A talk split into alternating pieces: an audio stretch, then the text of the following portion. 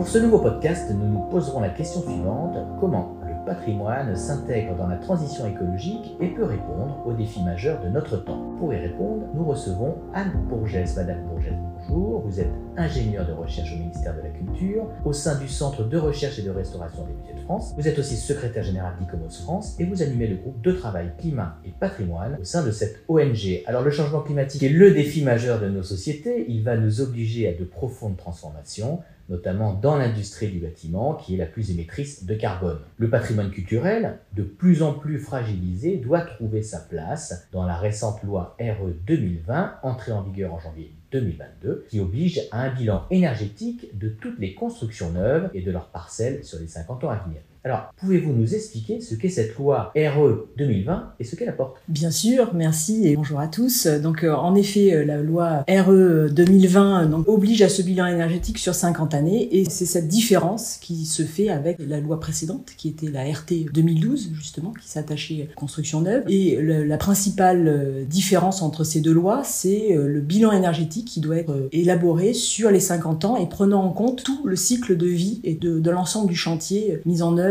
sur, la construction neuve au permis de construire euh, aujourd'hui, donc ceci ne concernant pas à ce jour euh, le patrimoine. Donc l'ensemble de, ces étapes euh, liées au cycle de vie, à l'analyse du cycle de vie au cours d'un chantier, passe autant de l'extraction des matériaux et des matières premières que le transport de ces matériaux jusqu'au chantier, la phase chantier, la vie du, bâtiment, donc sa consommation énergétique pendant la durée de vie du bâtiment sur 50 années, et ensuite la recyclabilité de ce bâtiment, donc comment ce bâtiment pourra être remis en service et les matériaux réutilisés aussi pour d'autres utilisations. Donc l'analyse du cycle de vie prend toutes ces étapes en considération, ce que prend en compte la nouvelle loi euh, en vigueur et qui va euh, vraisemblablement aussi se translater avec certaines préconisations justement pour la rénovation du patrimoine en particulier. Donc elle ne touche pas encore le patrimoine, mais euh, ça risque de venir. Ça risque de venir, en effet, comme beaucoup de, de réglementations qui se mettent en place dans le domaine du, du bâtiment en général, d'abord sur une construction neuve ici, vont se translater euh, doucement, donc, euh, mais sûrement, euh, vers le patrimoine. Et c'est normal, puisque évidemment, ces réglementations et ces,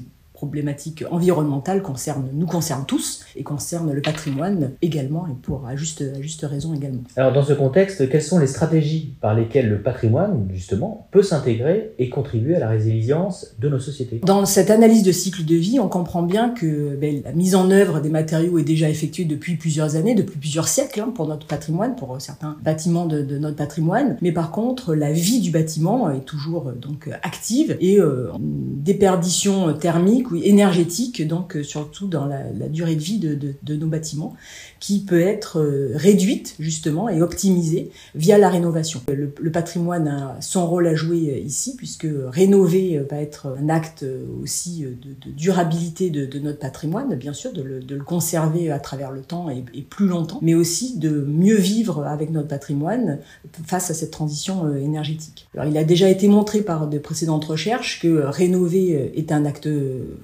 vert, mais aussi un acte de conservation déjà de, notre patrimoine. Donc plus on conserve, plus on, est vertueux hein, quelque part, puisque euh, conserver va être déjà un acte vert en soi, puisqu'on ne va pas détruire, donc il faut conserver au maximum. Donc notre patrimoine est déjà vertueux en soi, il est déjà existant, donc euh, on n'a pas à reconstruire. Donc c'est ça qui est, qui est, quand même très valorisable pour notre patrimoine. Le rénover va ne faire que améliorer ses performances énergétiques justement face, face à cette transition écologique. Donc on, aura moins de déperditions, un bilan énergétique bien meilleur avec peu de, réseau, peu de rénovation plus conserver évidemment, euh, conserver au maximum et rénover de manière la plus ciblée possible. Donc euh, pour ça évidemment il faut bien connaître, bien diagnostiquer notre patrimoine aussi, ce qui est essentiel pour cibler la rénovation. Donc en ciblant la rénovation, c'est sûr qu'on va avoir un impact moindre puisqu'on va avoir moins de travaux à, faire. Donc euh, tout le monde est, bénéficiaire dans ce cas-là, et également une réponse énergétique qui va être encore plus optimisée puisqu'on aura atteint le, les points les plus sensibles dans notre patrimoine. Alors, quels sont les outils à mettre en œuvre pour que cette stratégie soit appliquée et efficiente Alors, en effet, c'est une, vraie problématique parce que aujourd'hui, les outils qui sont à disposition et notamment pour mesurer les bilans énergétiques ne sont pas adaptés euh, à, la mesure de notre patrimoine historique, euh, même qui soit historique de, du XVIe siècle jusqu'au XXe siècle, en effet, euh, qui ne va pas prendre en compte l'ensemble des matériaux mis en œuvre. Donc, ces matériaux sont, sont souvent vertueux aussi. On a utilisé la pierre, on a utilisé aussi des mélanges de terre chanvre dans certaines constructions. C'est de, de chaux également. Cette multitude de matériaux qui sont souvent naturels, biosourcés également, et qui ont leurs propres propriétés thermiques et hydriques, ne sont pas pris en compte dans les bilans thermiques, qui vont moyenner et généraliser ces, matériaux. Donc on a de véritables développements à faire de, de ce côté-là pour adapter les outils, justement, pour avoir un meilleur diagnostic qui va nous permettre de mieux comprendre notre architecture, notre déperdition ou pas d'ailleurs, parce qu'il n'y a pas forcément de déperdition, hein. il y a un bilan énergétique global à prendre en compte, qui n'est pas uniquement une façade de déperdition thermique, hein. on entend souvent ça, donc euh, j'ai un bâtiment ancien, euh, il va falloir que je change mes menuiseries, que je change mes fenêtres que je mette du double vitrage ou que j'isole par l'extérieur, c'est pas vraiment, c'est pas du tout la question ici, c'est de prendre en compte l'ensemble du bâtiment. On a une architecture complexe, avec des volumes qui sont complexes également, donc qui étaient souvent étudiés pour justement aussi avoir une certaine inertie euh, thermique euh, également dans la construction. Donc il faut la prendre en compte avec euh, les matériaux qui sont spécifiques. Ce qui permettra évidemment de mieux cibler un, un bon diagnostic, permet évidemment une meilleure restauration au final. Et vous pensez qu'on pourrait être surpris de, de ces diagnostics? Tout à fait. Parce que souvent, on a, bah, comme je le disais également tout à l'heure, enfin juste à l'instant, on a cette fausse pensée de déperdition thermique par l'extérieur, justement, de, souvent par le vitrage. On s'aperçoit que souvent cette déperdition thermique est plutôt vers la toiture, en fait, vers les plafonds et que c'est plutôt euh, les hauteurs euh, des bâtiments hein, qu'il faut mieux isoler et qui peut être isolé de différentes manières hein, et plus, plus ciblé en utilisant aussi la végétalisation qui peut être aussi une source d'amortissement euh, énergétique dans, les bâtiments et qui peut être également en plus vertueux pour l'ensemble du bâti et de la ville.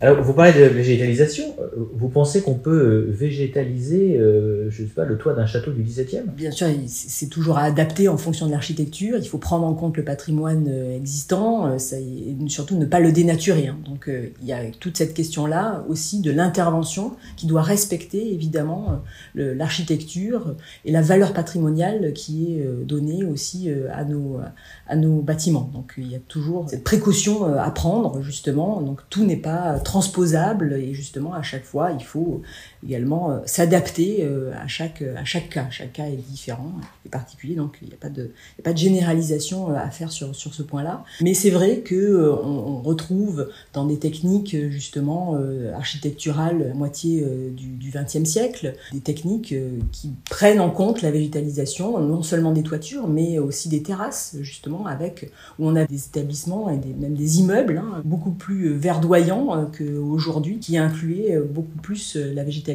qui a un impact fort, bien sûr, sur ces déperditions et sur ce bilan euh, thermique. Donc, qui aujourd'hui, d'ailleurs, pour faire pour reboucler avec ce, ce, dont on parlait précédemment, n'est pas prise en compte dans les bilans énergétiques. Donc cette végétalisation qui existe quelquefois dans les bâtiments n'est pas prise en compte. Le végétal n'est pas pris en compte comme un matériau de la construction. Alors tout n'est pas transposable, mais par contre notre architecture et notre patrimoine est souvent source d'inspiration pour l'innovation, puisque on a des techniques. Là on parle de la végétalisation, mais aussi des techniques de climatisation passive, de ventilation, qui étaient très connues aussi au début du, du 19e siècle et du 20e siècle, notamment dans les techniques de construction, mais aussi d'aménagement de l'intérieur. Donc ces techniques-là peuvent être, et c'est une vraie demande aujourd'hui, notamment des entreprises des monuments historiques, qui souhaitent remettre en avant aussi euh, et faire remonter ces techniques euh, qui peuvent être revalorisées aussi euh, aujourd'hui pour être plus diffusées pour l'avenir. Donc c'est aussi regarder le passé, regarder notre patrimoine comme source d'inspiration de techniques et de matériaux pour les valoriser et pour aller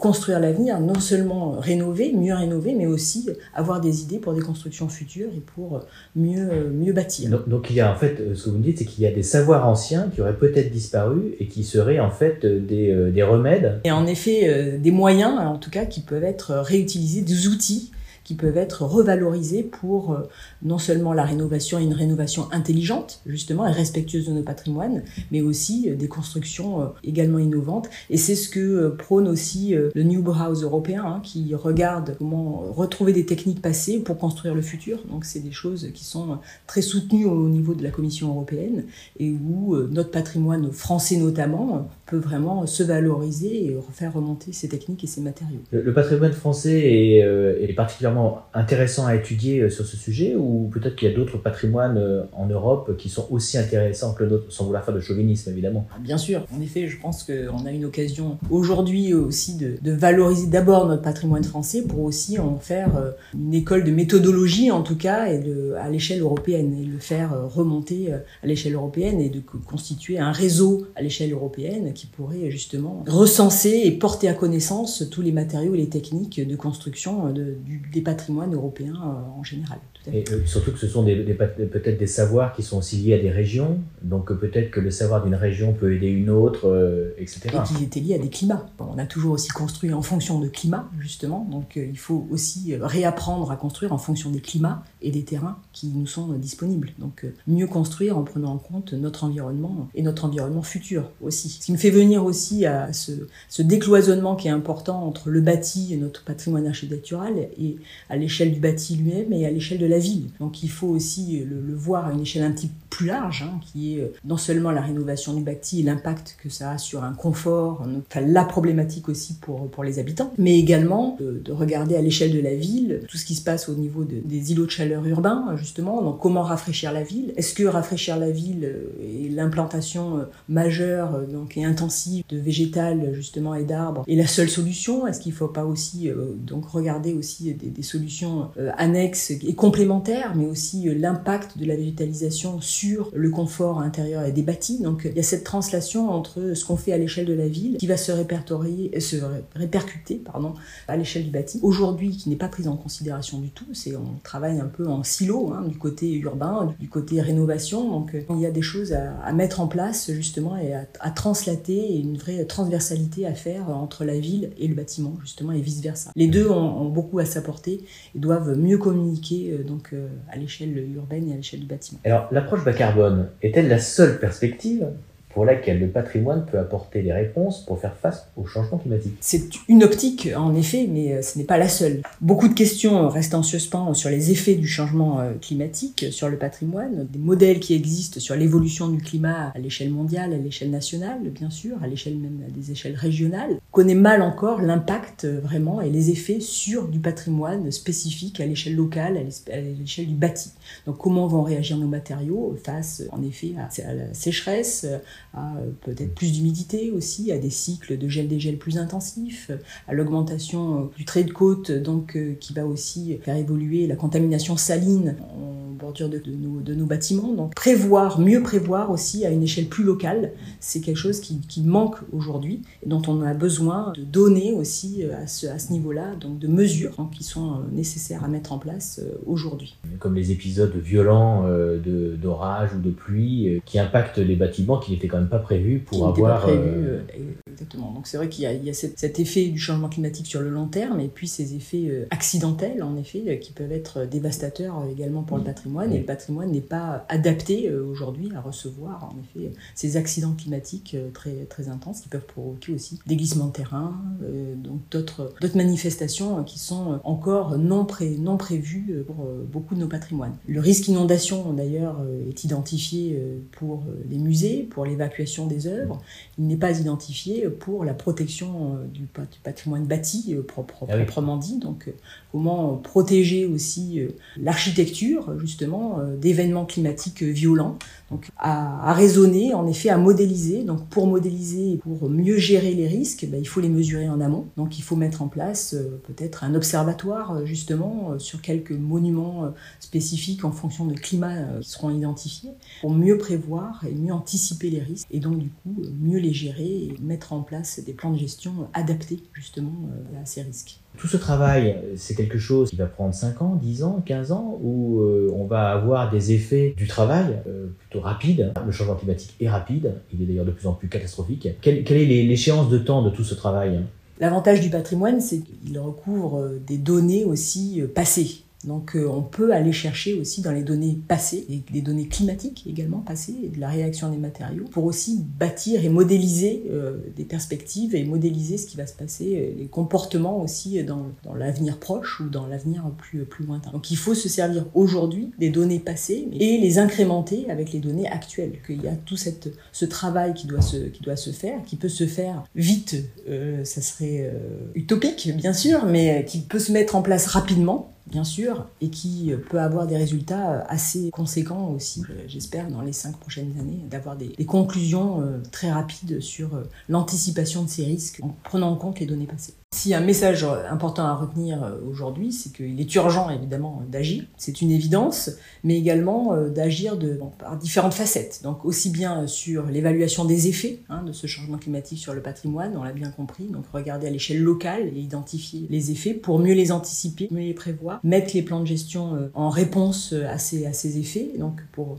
aussi adapter le patrimoine et qu'il puisse lui-même faire cette transition aussi écologique justement et climatique, puisse s'adapter et évoluer en fonction de ce changement climatique. Mais également regarder ben, le, retour, c'est-à-dire comment ce patrimoine peut être aussi une source de recherche, d'innovation en matériaux, en techniques, d'inspiration aussi pour nous donner des solutions de réponse, non seulement à la rénovation, mais aussi pour la construction future et mieux construire notre, notre avenir. Le patrimoine est, très riche, justement, euh, et très vertueux, et il faut s'en servir aussi pour le valoriser et pour en faire une vitrine et aussi un message, un vecteur pour les populations, puisqu'il va s'adresser euh, non seulement aux professionnels du patrimoine, mais aussi euh, aux visiteurs, à tous les gens qui sont concernés par notre patrimoine et en le montrant aussi vertueux, peut être une source de compréhension aussi de ce qui se passe à l'échelle de notre pays, à l'échelle de la planète, et d'agir aussi en conséquence à d'autres échelles. Donc le patrimoine doit servir aussi d'exemple aussi pour être